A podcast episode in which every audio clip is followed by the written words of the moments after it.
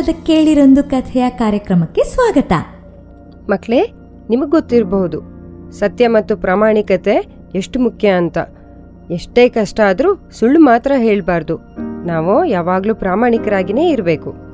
ಈ ಸಲದ ಕಥೆಯಲ್ಲಿ ಒಬ್ಬ ಪ್ರಾಮಾಣಿಕ ಮರ ಕಡಿಯುವ ರಾಮು ಹೇಗೆ ನಿಜ ಹೇಳುವುದರಿಂದ ತನ್ನ ಜೀವನವನ್ನೇ ಬದಲಿಸಿಕೊಂಡ ಎಂಬುದನ್ನು ಕೇಳೋಣವಾ? ಈ ಕತೆ ನೂರಾರು ವರ್ಷಗಳಿಂದ ಅನೇಕ ಸಂಸ್ಕೃತಿಗಳಲ್ಲಿ ಹೇಳಲ್ಪಟ್ಟಿದೆ. ಸತ್ಯ ಮತ್ತು ಪ್ರಾಮಾಣಿಕತೆ ಏಕೆ ಮುಖ್ಯ ಎಂಬುದು ಈ ಕಥೆಯಿಂದ ಗೊತ್ತಾಗತ್ತೆ. ರಾಮು ಎಂಬ ಒಬ್ಬ ಮರ ಕಡಿಯುವನಿದ್ದ. ಒಂದಿನ ಕಾಡ್ನಲ್ಲಿ ಒಂದು ಕೆರೆಯ ಪಕ್ಕ ಮರ ಕಡಿಯುತ್ತಿದ್ದ. ಆಗ ಅವನ ಕೈ ಜಾರಿ ಕೊಡಲಿ ಕೆರೆಯಲ್ಲಿ ಬಿತ್ತು. ಅಯ್ಯೋ ಅಯ್ಯೋ, ಇದ್ದಿದ್ ಒಂದ್ ಕೊಡ್ಲಿನೂ ಬಿದ್ದೋಯ್ತಲ್ಲ? ಈಗೇನ್ ಮಾಡ್ಲಿ? ಕೆರೆ ಒಳಗಿಂದ ಏನೋ ಶಬ್ದ ಬರ್ತಾ ಇದೆಯಲ್ಲ? ಏನಿರಬಹುದು? ಕೆರೆಯ ದಡದಿಂದ ಯಾರು ಅಳುವ ಸದ್ದು ಕೇಳಿ ಬಂದಿರುವೆ. ಯಾರು ನೀನು? ಏತಕ್ಕೆ ಅಳುತ್ತಿರುವೆ ಮಗು? ನಾನೊಬ್ಬ ಬಡವ ಮರ ಕಡಿಯೋನು. ಕೆರೆ ದಂಡೆ ಹತ್ರ ಮರ ಕಡಿತಾ ಇದ್ದೆ. ಕೈ ಜಾರಿ ನನ್ ಕೊಡ್ಲಿ ನೀರಲ್ಲಿ ಬಿದ್ದೋಯ್ತು. ನನ್ನ ಹತ್ರ ಬೇರೆ ಕೊಡ್ಲಿನೂ ಇಲ್ಲ. ಅಯ್ಯೋ ದುಃಖಿಸಬೇಡ. ನಾನು ಕೆರೆಯ ತಳಕ್ಕೆ ಹೋಗಿ ನಿನ್ನ ಕೊಡಲಿ ಹುಡುಕಿ ತರುತ್ತೇನೆ. ದೇವತೆ ನೀರಿನ ಒಳಗೆ ಹೋಗಿ ಒಂದು ಚಿನ್ನದ ಕೊಡಲಿಯ ಜೊತೆ ಮೇಲೆ ಬರುತ್ತಾಳೆ.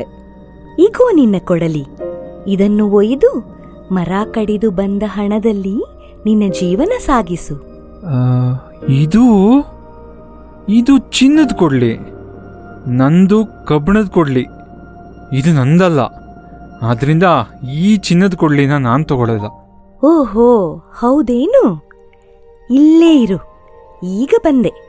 ದೇವತೆ ನೀರಿನ ಒಳಗೆ ಹೋಗಿ ಒಂದು ಬೆಳ್ಳಿಯ ಕೊಡಲಿಯ ಜೊತೆ ಮೇಲೆ ಬರುತ್ತಾಳೆ. ಇದು ನಿನ್ನ ಕೊಡಲಿ ತಾನೇ? ಇದು ಬೆಳ್ಳಿ ಕೊಡಲಿ. ಇದೂ ಕೂಡ ನಂದಲ್ಲ. ಆದ್ರಿಂದ ಇದು ನನಗ್ ಬೇಡಪ್ಪ. ಸರಿ ಹಾಗಾದರೆ ಇಲ್ಲೇ ಇರು. ಈಗ ಬಂದೆ. ದೇವತೆ ನೀರಿನ ಒಳಗೆ ಹೋಗಿ ಈ ಸಾರಿ ಕಬ್ಬಿಣದ ಕೊಡಲಿಯ ಜೊತೆ ಮೇಲೆ ಬರುತ್ತಾಳೆ. ಇಗೋ ನೋಡು ಇದು ನಿನ್ನ ಕೊಡಲಿಯೇ? ಹಾ ಹಾ ಹೌದು. ಹೌದು ಇದೇ ನನ್ ಕೊಡ್ಲಿ. ತುಂಬಾ ಧನ್ಯವಾದಗಳು.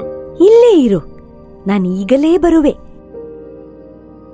ರಾಮು ಇಗೋ ಇವನ್ನು ತೆಗೆದುಕೋ. ಇದರಲ್ಲಿ ಇದ್ರಲ್ಲಿ ಕಬ್ಬಿಣದ ಕೊಡಲಿ ಮಾತ್ರ ನಂದು. ಬೇರೆ ಕೊಡಲಿಗಳನ್ನೆಲ್ಲ ನನ್ಗೆ ಯಾಕೆ ಕೊಡ್ತಿದ್ದಿ? ರಾಮು ನಾನು ಮೊದಲು ಕೊಟ್ಟ ಚಿನ್ನ ಹಾಗೂ ಬೆಳ್ಳಿಯ ಕೊಡಲಿಗಳ ದುರಾಸೆಗೆ ಒಳಗಾಗದೆ ಅವುಗಳನ್ನು ನೀನು ನಿರಾಕರಿಸಿದೆ. ನನಗೆ ನಿನ್ನ ಪ್ರಾಮಾಣಿಕತೆ ತುಂಬಾ ಇಷ್ಟವಾಯಿತು. ಅದಕ್ಕಾಗಿ ಇವೆಲ್ಲ ನಾನು ನಿನಗೆ ಕೊಡುತ್ತಿರುವ ಬಹುಮಾನ. ಹೀಗೆ ಮೂರು ಕೊಡಲಿಗಳನ್ನು ಪಡೆದ ರಾಮು ಮುಂದೆಯೂ ಕೂಡ ಅಷ್ಟೇ ಪ್ರಾಮಾಣಿಕನಾಗಿ ಬದುಕಿದನು. ಮಕ್ಳೇ, ನೀವು ಪ್ರಾಮಾಣಿಕತೆಯಿಂದ ಮಾಡಿರೋ ಒಂದು ಕೆಲಸ ನಿಮಗೆ ತುಂಬಾ ಖುಷಿ ಕೊಟ್ಟಿರತ್ತೆ. ಆ ಒಂದು ಅನುಭವನ ನಿಮ್ ತಂದೆ ತಾಯಿ ಸಹಾಯದಿಂದ ನಮ್ಮ ಜೊತೆ ಹಂಚ್ಕೊಳ್ತೀರಾ? ಈ ಪಂಚತಂತ್ರದ ಕಥೆಯನ್ನು ಈ ಕಾರ್ಯಕ್ರಮಕ್ಕೆ ಅಳವಡಿಸಿದವರು ಆನಂದ್ ಹೆಮ್ಮಿಗೆ ಮತ್ತು ಪರಿಮಳ ದೇಶಪಾಂಡೆ. ಚಂದವಾಗಿ ಧ್ವನಿ ಸಂಯೋಜನೆ ಮಾಡಿದವರು ಚಿರಾಗ್ ಸ್ಟುಡಿಯೋದ ರಾಜೀವ್ ಜೋಯಿಸ್. ಈ ಕಥೆಯಲ್ಲಿ ದನಿ ಕೂಡಿಸಿದವರು ನಳಿನಿ ನಾಗೇಂದ್ರ, ರಾಜೀವ್ ಜೋಯಿಸ್ ಮತ್ತು ನಾನು ಪರಿಮಳ ದೇಶಪಾಂಡೆ. ಮುಂದಿನ ಸಲ ಹೊಸದೊಂದು ಕತೆ ಜೊತೆ ಭೇಟಿ ಮಾಡೋಣ.